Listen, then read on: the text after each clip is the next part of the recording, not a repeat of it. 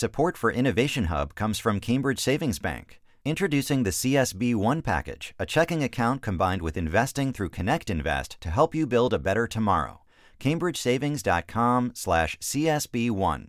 Support for Innovation Hub comes from Dana Farber Cancer Institute, working to unleash the immune system's power to fight cancer and help develop promising new therapies. Videos, white papers, and patient stories are available at discovercarebelieve.org. Welcome to Innovation Hub. I'm Kara Miller. We often think of the most innovative people as oddballs, people who are marching to their own drummer. And if you're looking for a man who exemplifies that, try 15th century Italy. He's uh, illegitimate, he's gay, he's left handed, he's somewhat heretical. He's all these things that they tolerate quite well in Florence in the 1470s, which is so very lucky for him.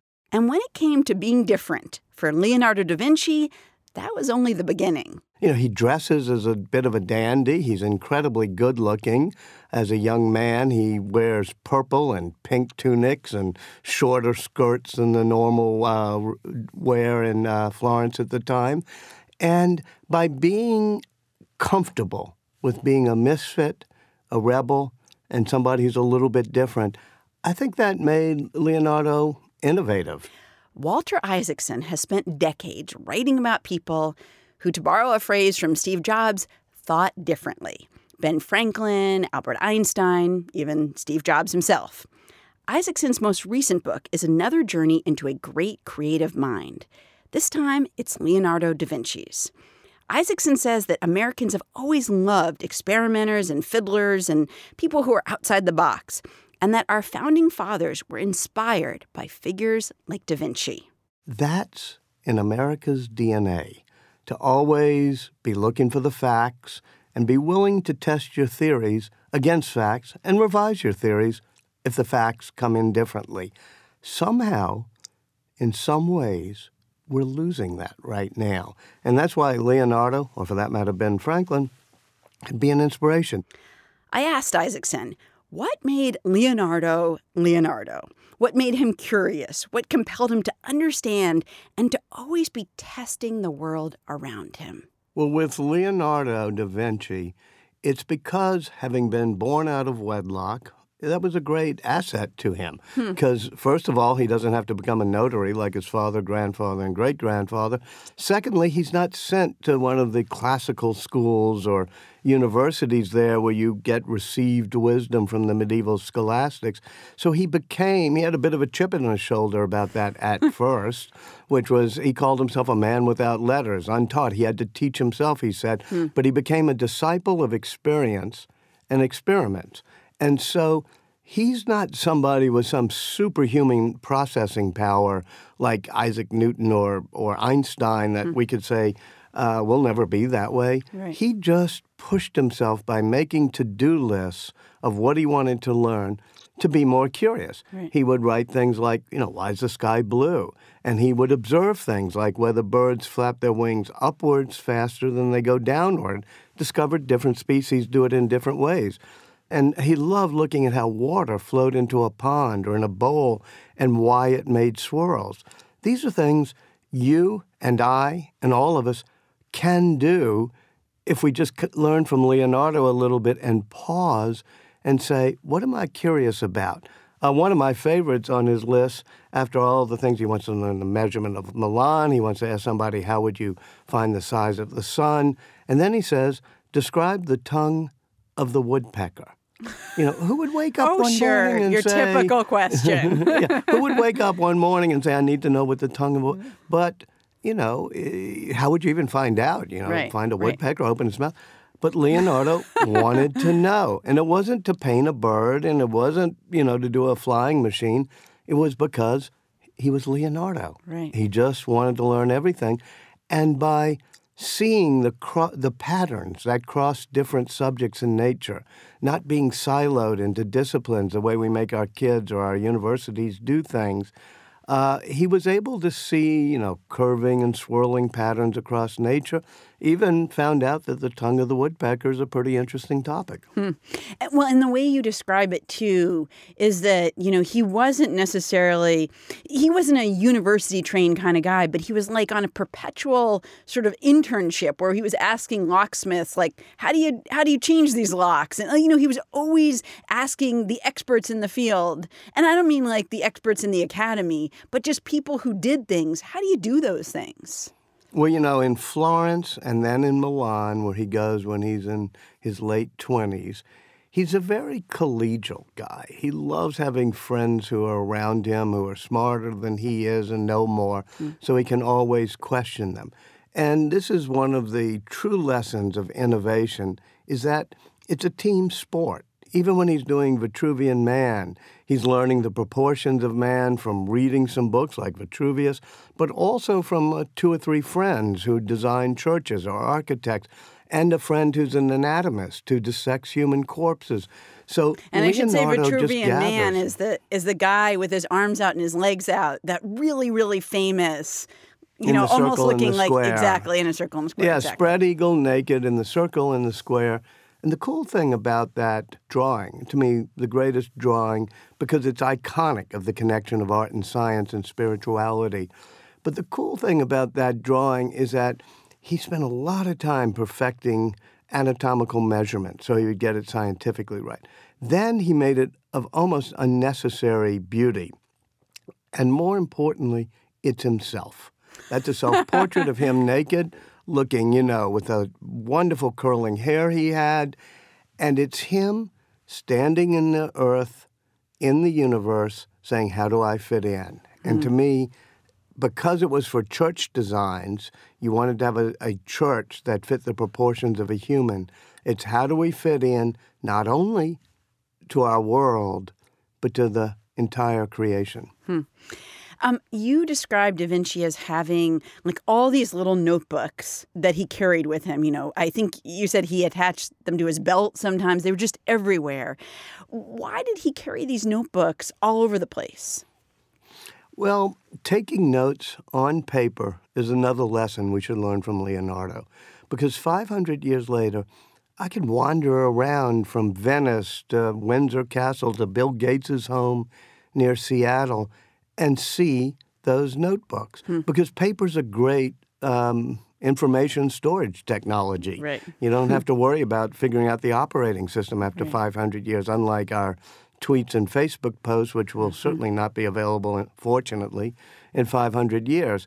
And so Leonardo decided that every day he was going to take notes on paper. And fortunately, paper was a bit expensive, so he crammed everything he could onto a page. And so he would do sketches of a table that he might use for the Last Supper. But then he would do a craggy warrior, but it would dissolve into some mountain ranges. And then it would be triangles because he wanted to do the geometry of mountains. And then how triangles can fit into circles because he loved the transformation of shapes. And mm. on one of those pages that has all of that, he even has how to make a hair dye out of boiling nuts and oil and make blonde hair dye because you know there he was in his 30s and why not? he's looking pretty good but he doesn't want to go gray so you see a mind dancing with nature hmm. across different disciplines on every one of the 7000 or so pages we still have of his notebooks wow. and to me that became the foundation other people have written about leonardo based on the 12 or so painting masterpieces mm-hmm. he did but I wanted to say, let's go day by day and look at those lists. Not only the shopping list of what he was going to buy for dinner, but to describe the tongue of the woodpecker and why is the sky blue type questions, mm-hmm. and the little doodles he did that were preparatory drawings for his um, great paintings. You're listening to Innovation Hub. I'm Kara Miller. I'm talking with Walter Isaacson, the author of the new book, Leonardo da Vinci. Um, one thing that was, Da Vinci was really interested in was flying. And I, I mean, he was really interested in trying to figure out how do humans fly? You, you know, can we make a contraption that would allow this to happen? Why was he so interested in flying? And obviously, way before, you know, we actually ever went up in a plane. One of the things I learned from the notebook that really surprised me and hasn't really been written about much before is his interest in flying contraptions began when he was producing thea- theatrical performances and plays and pageants, both in Florence and then for the Duke of Milan when he runs away and goes to Milan. Because that was his main job when he was young, is all these spectacles and theater shows. But the cool thing about Leonardo, and this is what we got to make sure our children keep doing, is he blurs the line between fantasy and real observation mm. and engineering. Mm. So after doing that for the theater, he gets interested in real flying mm-hmm. machines. Mm-hmm. And he tries to do the impossible, which is build a machine that's totally human powered, where you can just flap it, flap the wings and fly away like a bird. And he realized after a while you couldn't do it that simply. But another lesson is, you know, try something that's impossible and then learn why it is impossible. He ended up making great gliders and some pretty interesting drawings for all sorts of uh, human powered uh, flying devices. So it seems like, uh, from what you're talking about in terms of experiments and this kind of systematic way of trying to make progress, that in some ways Da Vinci was like a link in the chain from medieval thinking to what was going to come the Enlightenment, the scientific revolution.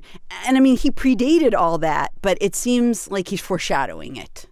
You're exactly right, Kara. He is a forerunner of the scientific revolution.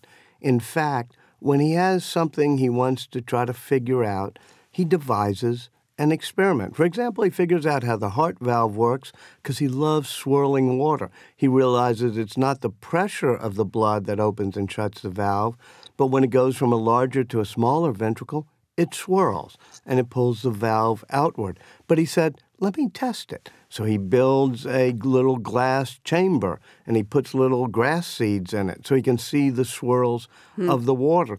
And he even does something that's key to the scientific revolution that came 100 or 150 years later, which is he does various experiments changing some of the variables. In other words, he'll try it five or six different ways to make sure that it wasn't just a fluke, his experiment. So this is the beginning of the scientific revolution, and it really happens with this guy who tries to be an engineer, but also understand by experiment the principles of nature.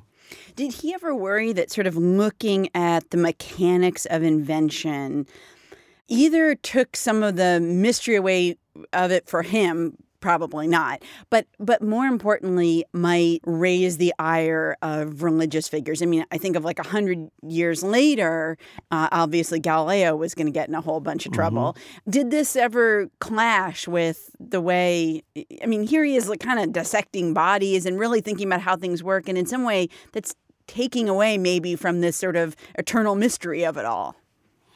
Like any great innovator he had no qualms about questioning authority. Okay. He loved to sort of question things. So, take for example, that's why he was considered a bit heretical, although mm. he didn't think of himself that way. For example, he loves fossils, and he realizes that the stratification of rocks near the Arno River in Florence. He even discovers trace fossils, which means not fossils of, uh, of creatures, but of the traces they left in the earth. So he knows they must have been alive.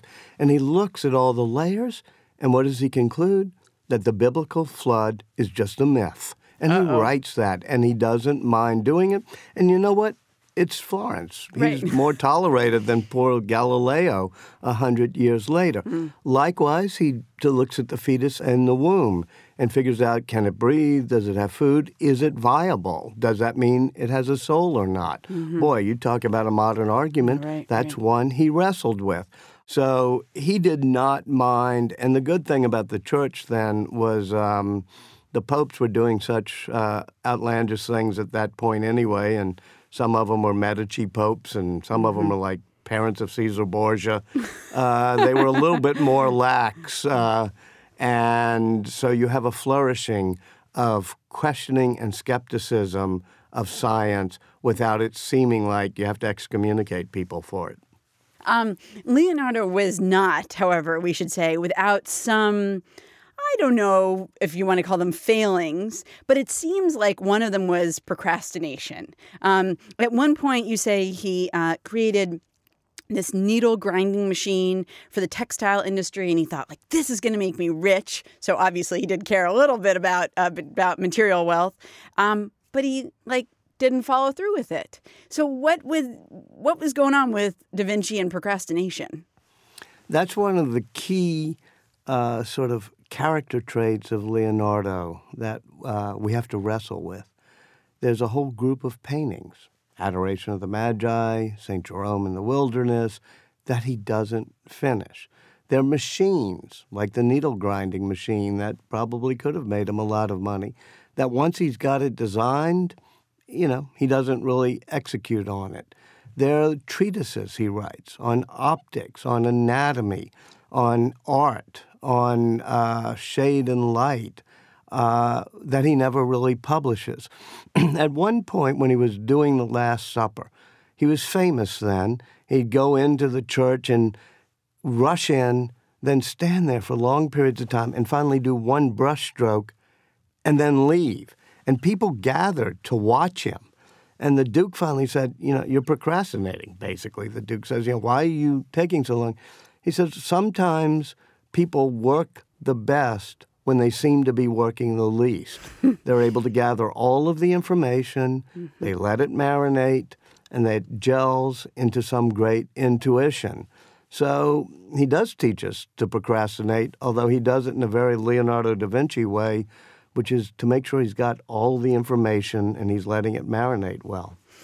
We've talked about this to some degree, um, but is there like a a takeaway that you think is important for people today um, from Da Vinci? So, you know, some lesson that he teaches us.